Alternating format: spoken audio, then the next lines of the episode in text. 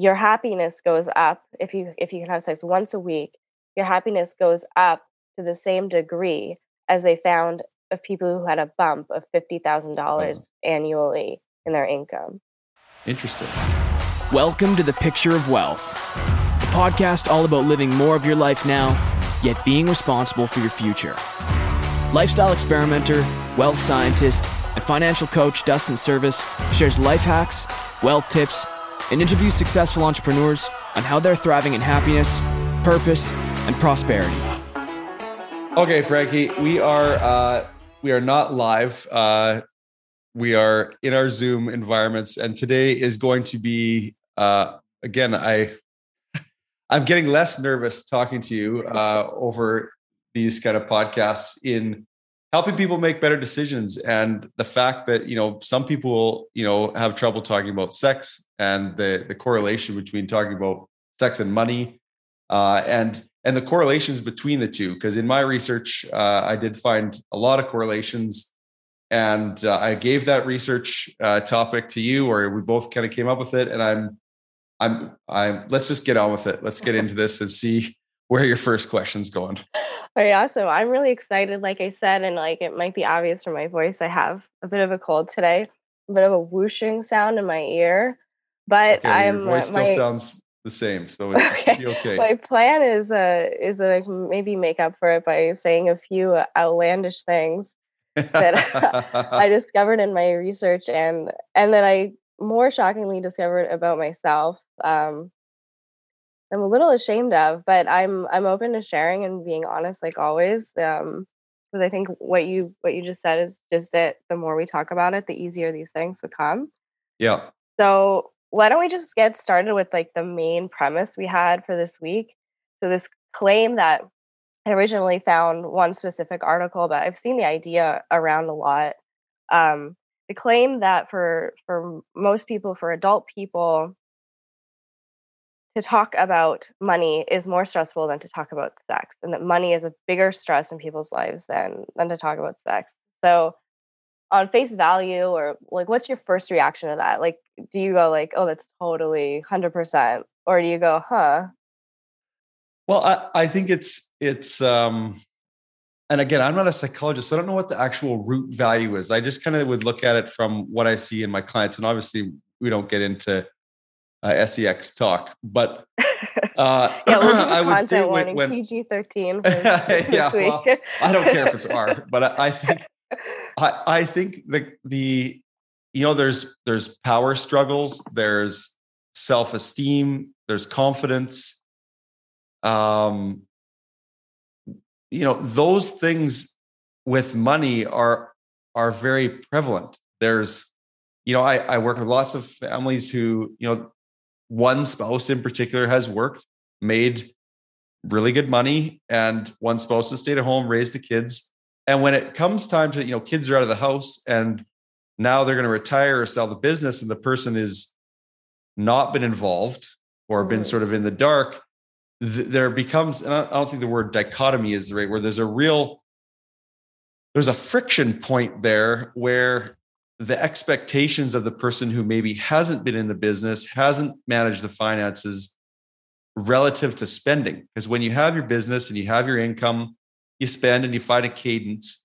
But when you all of a sudden get ready to retire or retire and there isn't that income anymore, it you do need to be very deliberate in where you spend your money. And if someone hasn't been in the dark, that can cause a lot of friction. It can cause a lot of stress. So I think you know people are busy you know think about for this the sex analogies people are busy life goes on again i'm 40 i got two young kids uh busy busy busy and it's like at the end of the day comes oh man i'm so tired.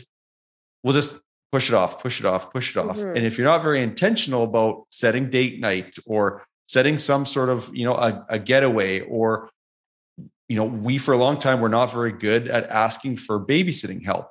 It was like Mhm. we didn't have kids to make someone else watch them. And then we realize it's like no this this is for us and for the longevity of our relationship that we need a little break and we need that intentional time apart and it's it's a more fun night that you look forward to almost like a trip Mhm. so you know the same as with money you know building however someone builds that up whether it's you know, some people find a, a meeting, I'll say quote unquote, a meeting very intimidating. Got to go meet my guy or my girl.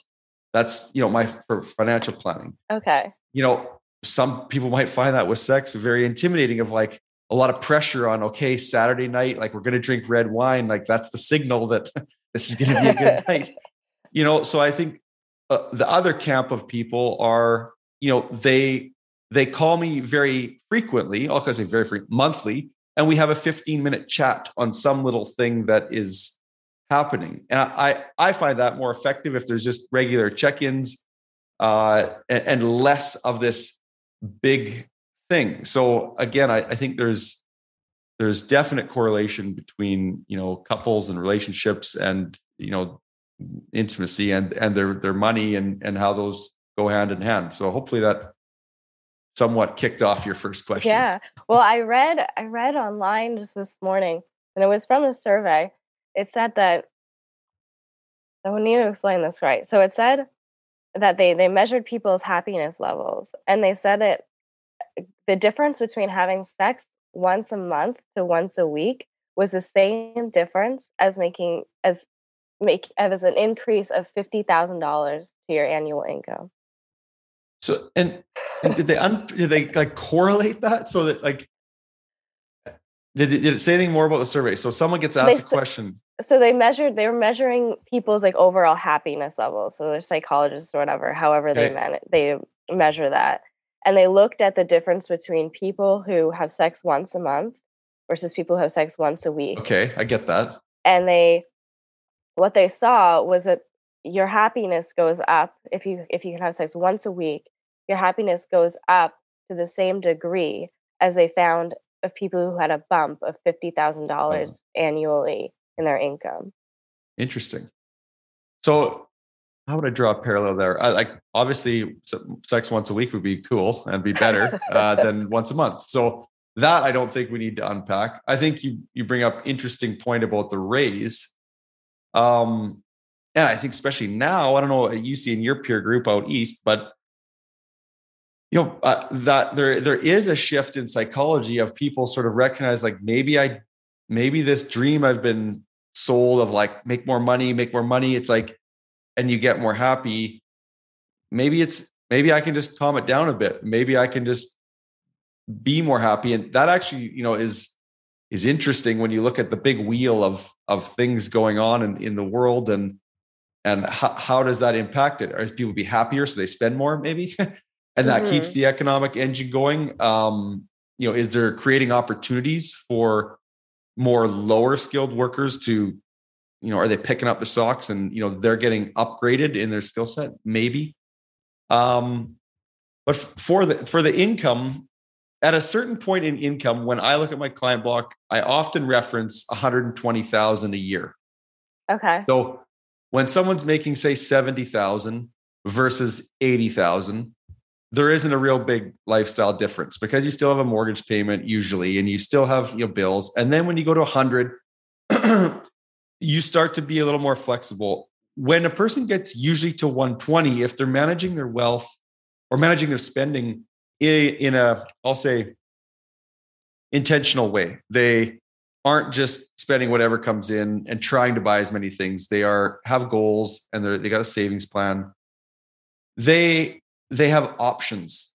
So they've got their mortgage, and also it's like, wow, at the end of the month, I actually have one or two thousand left that we could buy a rental house that has negative cash flow. Okay, well, that would be okay because I, I make extra, or I'm not as stressed to get this rental house because if we don't rent it for a few months, we'd be able to sustain it.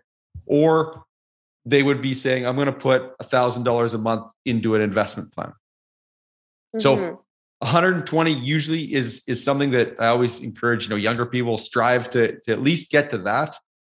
Because from there, you've got sort of a, a blend of gravy of more savings, more accumulation, and more more lifestyle. And and that, you know, I think is is is a good marker to to aim for. I kind of derailed your question there, but I think okay. it's an important topic because people always ask like, well, how, how much how much do I need to make to have an investment plan or a wealth plan? Well, you could have 60,000, but really, if you want to have a pretty good life, plus you know, if you think you're only investing a thousand dollars a month, you're only putting away 12,000, which isn't really changing much.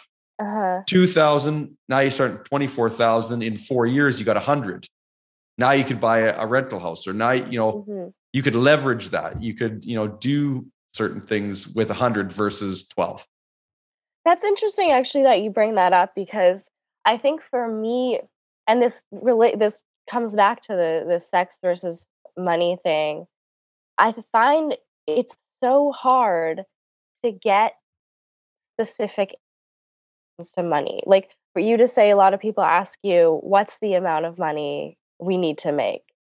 It's so, and it, and it makes sense because of all, everything you just said, your, you know, your, your lifestyle could be different. Your, your needs are different. So there's no one size fits all answer. But I do find, I do find that that's another example of of how of how uncomfortable people are. Like I, I've written about this before, um, bringing it back to to sex and money, and there obviously there are two things that we're generally can be uncomfortable about in life. Um, there are two areas where we can be really vulnerable, but I do think we've come a long way in our society, and in some instances, maybe we've gone too far to be comfortable talking about sex and seeing sex and having it thrown in our faces in a way that I don't think exists for money. And I was thinking about mm. it this week, like in a movie, there's no it's it's no big deal in movies or TVs now to see someone's genitals. But when do you ever hear about how much a person makes in a movie? Or like in those scenes where they're doing um uh, you know, like in the big offices and they're doing negotiations. And maybe this is how it actually works in real life, but you never see the amount of money they're talking about. They just write it on a piece of paper and you see people's expressions, but you never know. Mm-hmm. And I mm-hmm. find that I find that really weird. Yeah, you bring up a, like so the messaging I think the messaging is there but people are challenging it. So the messaging of money. You know, you think of the movie The Wolf of Wall Street. I don't know uh-huh. if you ever uh-huh. watched that. I've so seen it. Yeah. he calls it his fun coupons, and he's like throwing the money at the cop off the boat, and it's like flying through the air, and you know, just you know, you see that. But in my you know upbringing, you know, it was you know my father worked corporate world, and it was like Beamer, um, you know, and, and expensive golf course membership, and you know schmoozing and wining and dining, and that, that's great. And it was like those were rungs. And this is this is my perception as a youngster, but it, I, I think it's pretty close to what uh-huh. he's told me after the fact. Is those are rungs on the ladder. Once you got that, then there's that, then there's that, then there's that, and then at the top of the ladder is happiness. And so you have this like, well, if you can put all the right rungs of the ladder together right, you could either climb the ladder faster and get to happiness faster, or you will get to happiness. But if you don't, then you know, too bad, too sad, you don't be happy. Yeah. And so as as you know, someone who, you know, again, who has written a book on, you know, living more of your life now, yet being responsible for your future, and maybe maybe maybe lay the ladder down flat and it's like be easier to run across. I don't know how how the analogy would work, but you get the point of like, well, what what about instead of being 200% happy at retirement, which that's already over 100. Right. And not happy in life versus 120% happy in retirement, but being happy throughout life. Mm-hmm. Is there a model that someone could work off of there? And so again, back to your your your sex is in every show, and now you know equity and diversity is is very inclusion in every show and you know that's you know everyone has their own stance on that but um the money side i think it's still in the past it's still in olden times like because no one's really figured out yet how to put that in a movie you know, right. no one's really figured out how to put this person made a good decision and it made them happier because right. i don't know how that equates you know we could be onto something there we might have to i i mean i think people are are hungry for that. Like I, I, I know in my friends, like there's, there's a lot of shows that, that come out that are marketed to like the you know the young millennial woman like making it work in the big city and and that you know i tune in or i used to tune in and but i do find it really alienating when i i'm like how is this relatable? She's going to a restaurant and she's not like physically uncomfortable reading the menu. Or like how does she, like even simple things like that or okay this person you know has a i don't know like has a what else like non-skilled hourly job and they can afford um an apartment on their own that to me like that doesn't really in a big city that doesn't really make sense and that could be the why is the show a modern contemporary cutting edge quote unquote show? They can they can talk about race they can talk about sex they can show us sex but they can't uh, they can't show us someone living in a dinky apartment or they can't explain how much money this person's getting from their parents. I, so no they can't. I i think have you, seen, have you seen the movie the intern with anne hathaway and robert de niro oh i think i have a so, few years ago this is this is a movie where it, it's described. So she is a fashion. She owns a fashion company. Right. She's you know I perceive she'd be somewhat like you, mid thirties or young thirties, and she's successful.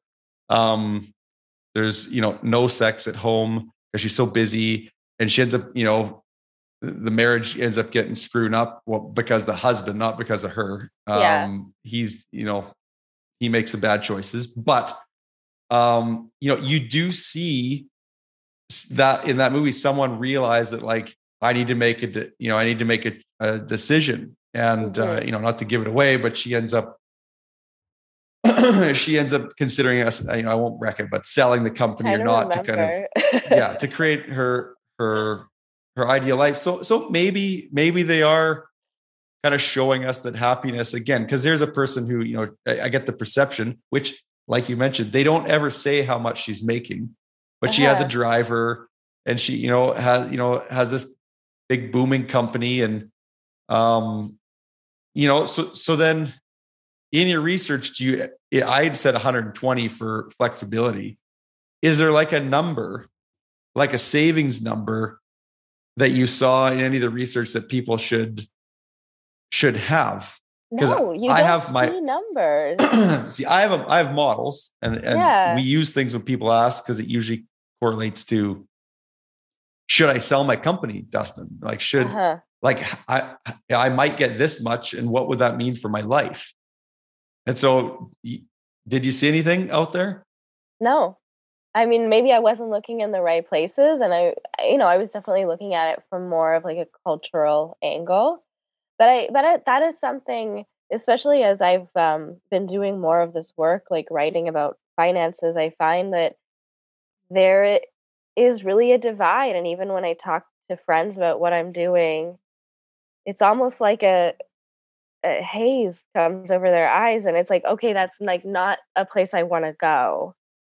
Um, in that you make more than them, or they? No, in that, that just that I'm thinking about this stuff.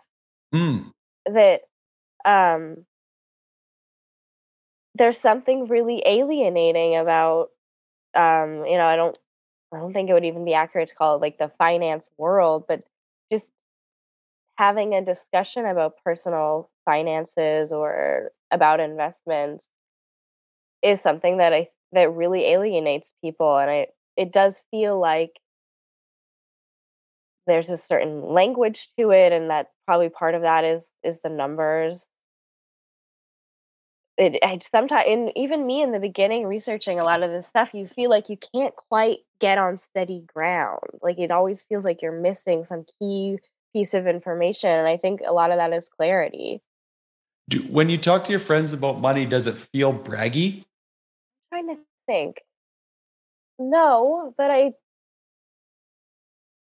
i wouldn't say in the conversation but there's definitely I can definitely tell when I feel like someone is treading lightly with me because I, we both know they make more money. Or right. if I, you know, oh, let's say I got this contract that, you know, for me is really well paid. I definitely would never want to say how much it is to a friend who I know is making like $15 an hour at her job. Right. And, and that's that's social etiquette though, I think. Yeah. I think that where where the where I see and again you're 32, right? Well, it, technically I'm still 31 for a couple 31. Weeks. Okay, so in in that that period of time, and again I'm 40 for any, anyone who hasn't heard me say that before. So we're we're kind of we're one little kind of segment ahead or behind uh, each other. So in that age, there's there is a real transition because you have people who are really like excelling mm-hmm. and people who are coasting. And maybe some people, you know, because they got married at 20, you might even start to see friends get divorced. And so you have this mm-hmm. like this other group, uh, which they're not in in sort of financial shape. But the younger generation, I think it's and you're a communicator and you understand how to communicate, but it's the brainstorm if the brain if brainstorming is at the the essence of what the conversation is it can be very collaborative because we talked about it in the last podcast. Younger people have an interest in in cryptocurrency which again love it or hate it it's a thing. Um and with with money and if you can brainstorm about it you can help each other because likely you you haven't amassed um, um most people haven't amassed a lot unless they've inherited or you know flipped some real estate or something but they haven't amassed a lot. So it's if you know what those tools are you can talk about hey i read this. Right. that can be very effective. It's like i remember that. Like so i think your generation will be even more so financially with it than you know the generation above me mm-hmm. for sure uh, and it isn't necessarily because people are trying to be movers and shakers or be flashy. It's just naturally, well, it kind of contradicts what we just said about movies, though. It's less in movies, but more in in conversation. Because we like I I look at how like my wife and I's friend group are, you know, many of the people are like wellness advocates, whether they're running or the food they eat, or we're talking about gut biome. You know, it's like pretty dorky stuff. But then at the same time, it's like, oh, if I learned something at a, a party, it didn't cost me anything. It didn't right. cost that person anything to say, hey, I would try this and it's working. Uh, and and so we in theory are are more well because of the, the brainstorming conversations we have. Right. Well, I do think, um, you know, for me and my friends, and I, I don't know if this is just something that happens to every generation. It most likely does, but I think there's a lot more. There's a a lot of social consciousness with people my age and especially in i don't know for me personally in the last now i guess five or six years um and a lot more interest in more like uh, this is so vague but like structural issues in society. And my hope is is that understanding you know how systems work and and how wealth is you know in my opinion a lot of times un, unfairly distributed, but definitely unevenly distributed. My hope is that that that can lead to to less individual shame about you know feeling like you don't have enough and and i think the shame is where is what drives us to to not talk about it and to hide these things do you, do you think the shame could be mitigated if social media was was intentionally regulated. Do you think that our parents felt the same shame, or it's now it, like I think of every, you know, if I went on Instagram on my phone right now, it's like there would be of my friends five vacation photos. It's springtime, so now I'm seeing people on their big boats. Yeah. Um, you know, so so that you know, it's like well, you don't know how happy or not happy they are. You just see a picture and and I'm not I don't hardly ever I'm a poster. I'm not really a consumer. So of, of the content because uh as, as, to detach from that, it's like I have a calendar on my wall that has little colored dots. That's like every time I go mountain biking, I put a dot. Oh. And so when I see that, that's a cue that's like, I want to put more dots up there. Mm-hmm. And so who do I want to go biking with on Saturday? Oh, I mm-hmm. should think I should text somebody. Yeah. Instead of looking at everyone else biking. you know, yeah. so instead of spending the time scrolling, I'm spending my time texting and then I go out there and wash my bike. You know, so mm-hmm. in the mm-hmm. time that somebody scrolls and, and gets nudged with a bunch of stuff that makes them feel like shit, I'm trying to make, you know, intentionally do stuff that makes me feel yeah. better. That's actually that that's a cool idea. And then it's something visual that's replacing the visual experience of your phone. I, yeah. I mean, I, I can't stand, I mean, I'm guilty of this doom scroll, but I, I can't stand the way that what these things are doing to us. It's terrible. Well, have you taken a holiday off your phone or deleted your apps or like what would you lose if you deleted all your social media apps for a week? I honestly I don't have that much. I right now I just have Instagram and I did I got but listen to this this is horrible. I got locked out of my Instagram because I I literally I have like a 10 year old cell phone. Okay. Um, and there's all kinds of issues with it. So I'm always running out of storage. So one day the phone locked me out of Instagram because it said I didn't have enough storage for the app right. anymore. Okay. And and it was nice because I didn't have to scroll through Instagram and I didn't have to and yeah, but it was I I just scrolled through a site uh, worse than Instagram, in my opinion. I would scroll through BuzzFeed. I don't even know what that is. Oh, it's like it's like for teenagers. It's at least you're keeping your your heart young. It, I don't know, but it's always like it's like ten things to buy on Amazon that will change your life. Like it's basically just like endless advertisements. Yeah.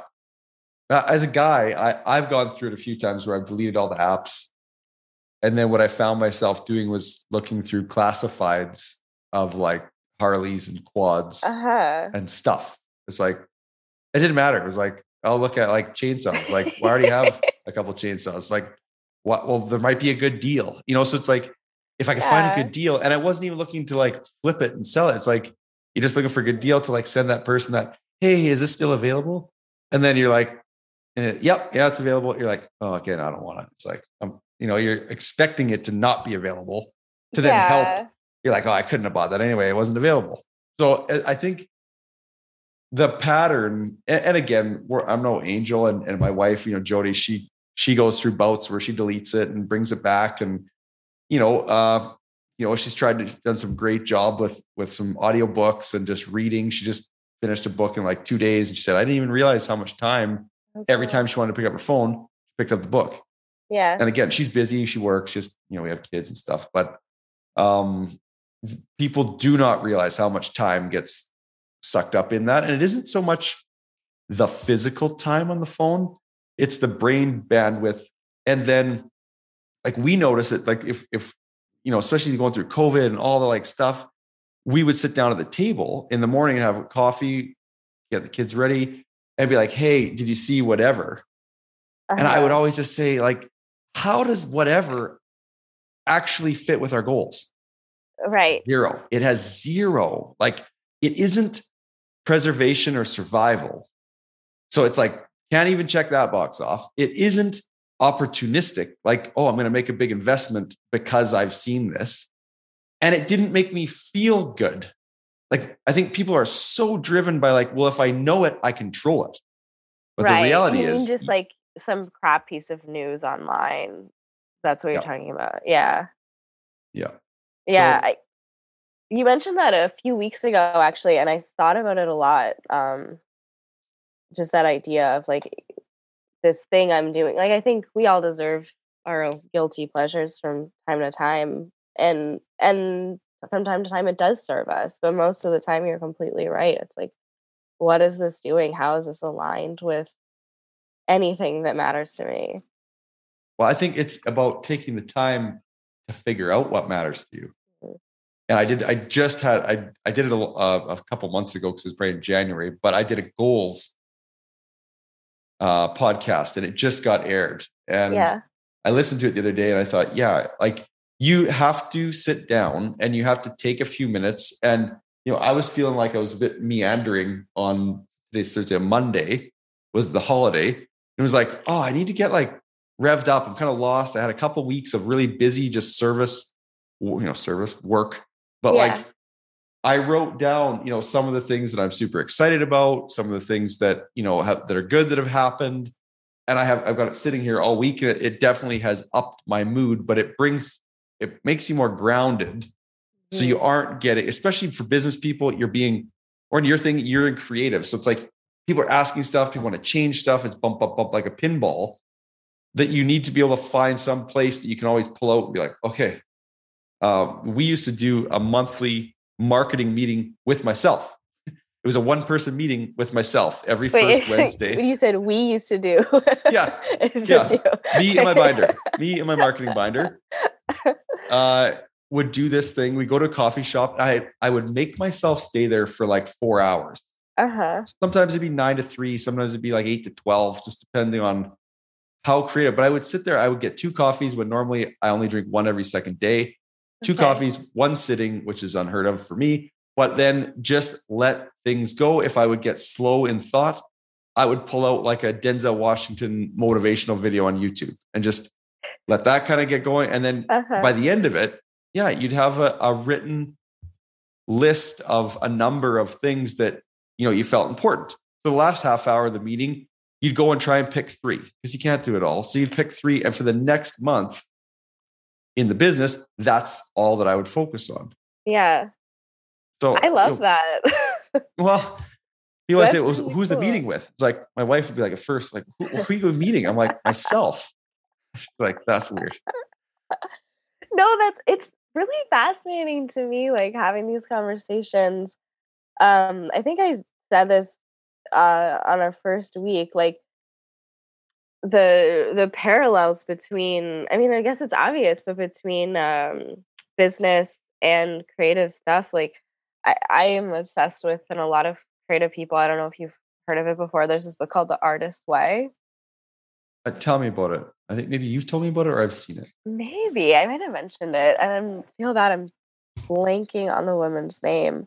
It's Ju- julia cameron. Um step program for artists and a lot of it you're supposed to journal every day but a, a lot of it is reading kind of just reading a lot of text about common problems that might arise and it's supposed to be identifying what your passions are and what maybe lost sources of creativity have been and and looking back in your life and realizing why like were you told something as a child that it told you like art wasn't important or art wasn't serious or maybe you tried and you showed some someone something and they were really mean about it. But one of the the things she advocates for what she calls a weekly artist date where okay. you do you do something by yourself that sounds exactly like your meeting. You go, you go to the movies or anything that it's supposed to eh, it's supposed to be you connecting with your inner child. Yeah. But uh, it's the same idea like taking time time off for yourself to connect with what what you want and to figure out what you want. Yeah and i think there's there's with business and maybe we talked about it but not at length uh, that there's only two paths you can take in life artists or business hmm. yeah so music you're going to be a musician you know it's like so again, riffing on that for a second, it's like the artist way is like the classic stereotype, not as much money. You know, they just kind of always in the coffee shop. They're, you know, they seem always like really nice, really chill. Uh, but then, you know, they just sort of make it by its business is like, oh, that's a go getter, A type, not a lot of creative juices, very, uh, uh, uh, and there's, yeah. you can't be either, or you can't be both and I I, sh- I would share openly this podcast. You know, we're seventy some episodes in, and there's no monetary like I, I don't make money on this. It costs uh-huh. money. So, but the reward is more the conversations. Born out of COVID, when we couldn't meet people, it was like, oh, okay, if we can't meet people, love to chat with them on the podcast. Right. And, you know, so it's like a social outlet slash you know, I well, I, this is an experiment right now. What you and I are doing, it's mm-hmm. like two people talking, and you're quizzing me, which is opposite of what a podcast usually is. But the goal being, how do we help people make better decisions around life, wealth, health. You know, we we started the podcast with a sex and money sort of subtopic. All that is is wealth is not just money. Mm-hmm.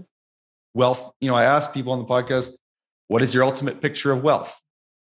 And the, and the answers that you get are everything.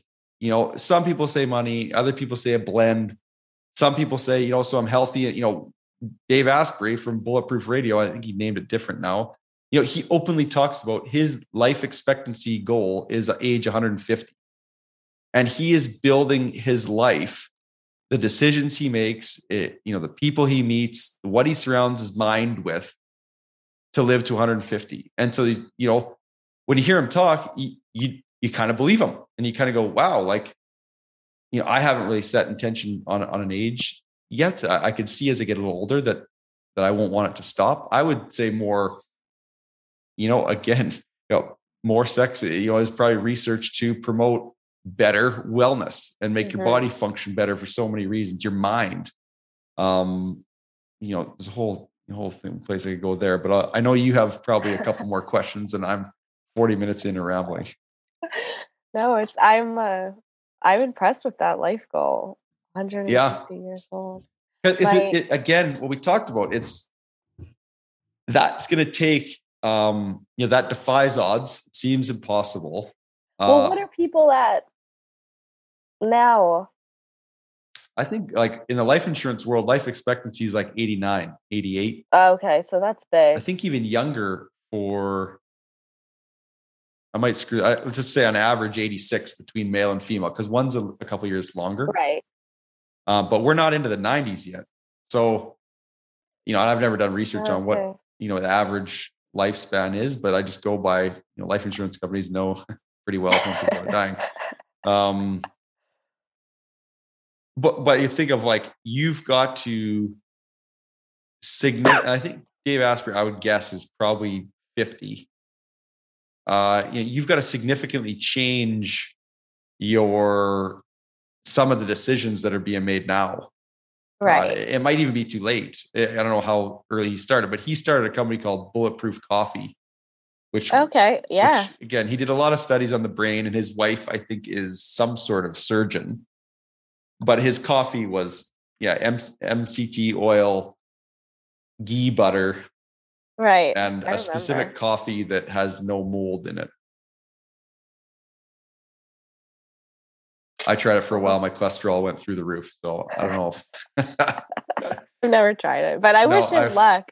I uh, I'm convinced he'll make it. yeah, yeah, that's right. um all right, let me see here. Let me think of okay, so I have so one thing I I wanted to hear if you and this is kind of like maybe going over the same territory, but it was like I just wanted to hear if you think that this is crazy. Lay it on me. So, when I got married, my husband and I had been together for, I don't know, probably five or six years, and though it was no big deal. We we it wasn't like a huge um like a late a huge discussion about if we were going to do it. it. It made perfect sense. It was very it felt very natural um, we had a beautiful wedding. The planning was awful because I hate money and I'm very uncomfortable with it. But um, but it was it was beautiful. We're we're happy. I mean, we're a relatively happy couple. When we got married in the states, we've been living in the states because I was going to school there. My husband is born is American. Um, but after we got married, we decided to come to Canada because for various reasons. But um, it meant that he had to apply to get his permanent residency, which took two years. Wow. Because um, it was during the pandemic, and that was like a, a whole other, whole other story. But he so he finally gets it. He's a Canadian resident. He can have, and mind you, this whole time this whole time, this is so weird. I it, again, it was during the pandemic, so it was not a normal lifestyle. But he would always have my debit, or had my debit card with me, because I was I was working because he couldn't work, so he would run the errands. So he would just always have, and we called it the debit card. Right. It was no big deal. I had no, and you know, because I was the only one working, it, we were on a pretty strict budget, but it wasn't like Had no. It wasn't a big deal at all. No, didn't give it a second thought that he always had the debit card. Then he gets his um, permanent residency, and he says, "Okay, so now I can get my own debit card. We'll go down to the bank. You can join my I can join you on your bank account. And I was like, I felt so uncomfortable. Yeah. I felt like I was like, I've had this bank account since I was 14 years old. I like don't want to let you in. Yeah. Like it's mine. I and it was like I did it and and it wasn't like a huge deal, but I I a part of me feels horrified that I'm like some kind of freak that I had that feeling. I was more nervous to let him in to my checking account than I was to get married to him. Yeah. Is um, that normal? Y- y- yep. uh, unfortunately, it is. Uh, so I would say go back me up to your parents. Are they still together or are they yes. divorced? They're still together. Together. Yeah. Both working? Like are both worked? Um, my dad's retired now, but my mom is still working. So not so much issue there. Um feel free to not pass on the question, but I would ask do are you a like woman power crusader that's like uh you know, equality, women equality, this is wrong kind of situation. I mean, yeah, like I think to like the normal degree for someone in my generation, but like I said, I had no problem like he had my debit card in his wallet for like 2 years and I had no problem he had with use that. Of it. He was not yeah. on the account though. I know. Yeah. I so so i will give you some experience again because I, I, have opinions uh, but i think experience in my 17 years of wealth planning it probably 65% of my clients go joint so okay. go because people ask like what's right or wrong and it really is the people right i have um, multiple dentist clients where husband and wife are both dentists where they do separate banking. Uh, so and it totally works. So they they buy a house together. It, the house might be in one person's name, and the other person pays essentially rent. Mm-hmm. They're married, kids, all that stuff, but it's just they figure out a number. They put it into a joint account. The mortgage payment, the groceries, and the house bills all come out of that account. Mm-hmm. But then the money that they make for themselves, they can spend on whatever, you know, they want because they're doing their retirement plan. That's all of the joint. So that's it's very coordinated. Right. But not joint banking. And and I can think of another couple who's retired. Same idea. Retirement income comes into their their own account. They put money to cover food. You know, they don't have a mortgage, but food, so it's, I don't think it's, I think your your feelings are are totally valid and and normal. You. Um, I don't know how to coach people. So I'm trying to think. You've gone through it. You've made it. It's okay. You guys are fine. Still using the debit no, card. It's, it's, okay. Yeah, and, and it's fine now. We're still we're still on the same account. It's not an issue. But um, especially like thinking about all this stuff for this week, I realized a lot of examples of how of just how money does make me more uncomfortable than I mean I would say then anything but the topic of today then sex like I find uh like if I were to watch a, a TV show where someone goes out on the town and like I don't know has like a wild orgy like I'd be like okay whatever but when I watch or when I read something about someone spending recklessly I get like a feeling in my chest. It's so uncomfortable it. to me. so you relive it, which again, I, I got a hammer on you again about your scrolling because you are reliving, like whether you're watching videos from Ukraine yeah. or you're watching, you know, different things where it's negative. You know, mm-hmm. I, if I, again, if I turn on my Facebook and I go to, uh, I don't know, it's not my feed, but whatever the first thing that shows up on Facebook, it's like the stories. And, and maybe I haven't gone into it enough to like yeah. watch dirt bike videos and sled videos to get what I like. But fight stuff comes up. Like it'll be like a fight in 7-Eleven or like convenience oh, store. like two random like two guys like fighting. Uh and it's like, whoa, that's random. But like if if you were sucked into that, you'd be like, oh, and it's like, there's another one. There's another yeah. one. And so, you know, I wasn't a fighter in high school, but you like relive those moments where you did get beat up. Right. That's like, and you start thinking that that's what the world is. Then if you go out to a 7 Eleven, someone's going to punch you. Yeah. It's like, well, I better get prepared. I better be carrying a knife for a gun. You know, like yeah. that's, well, it's like, well, that, who knows where that happened, you know? And right. so I, I think, you know, my, my um, input for, for you and for, for the other person who maybe is just about to get married and you're going to have that like do we do joint banking conversation mm-hmm. What can we give them to to feel okay about it and i would say back to what we talked about sex money and communication that could be the title of the podcast is yeah you know how you know partner how do you see us paying for the groceries you know if you if you aren't living together how do you see us doing that mm-hmm. well you know this is how I see. It. Oh, that's not how I saw it. Uh, I know from from my stat, we, my wife and I had a inequal in in we had different incomes. Yeah. Uh, again, she, she worked admin. I own a company. Our incomes are different.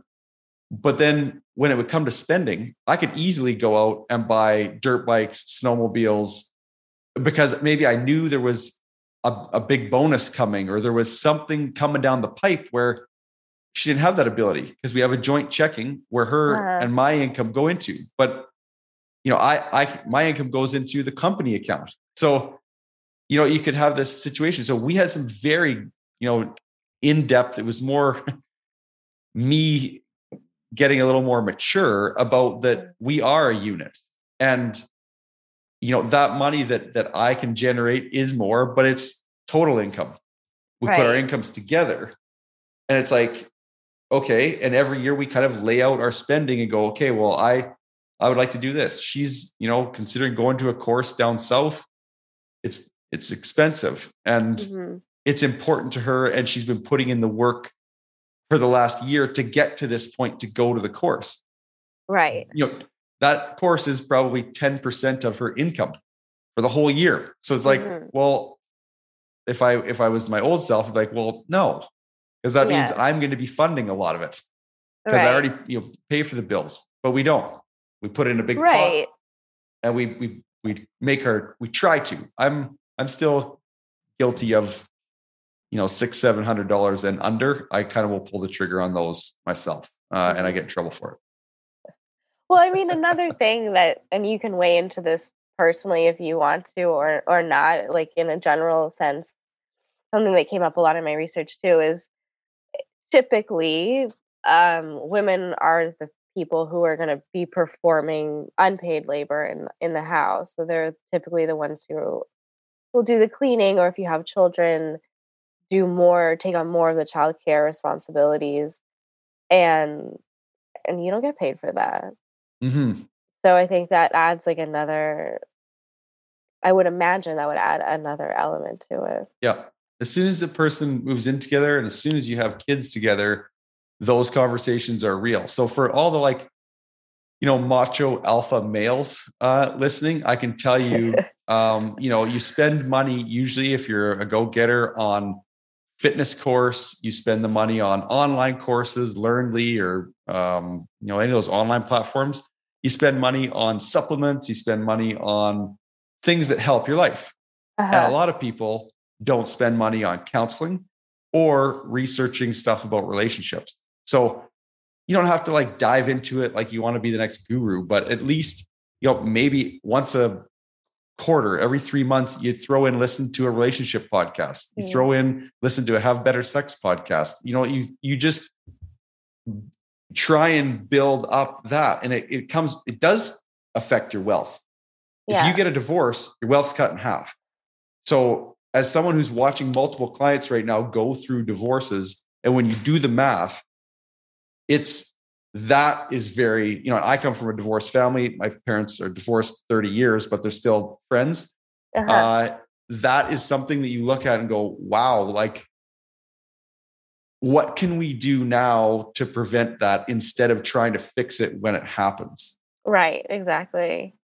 And that, I mean, that would be an investment. 100%. percent mm-hmm. Yeah, sex is an investment. because usually it requires uh, more than just uh, you know the action. It requires you know well i'm talking about married couples not so much the dating scene but uh yeah we might have to get a third person on here and have like a, sex psychologist unpack stuff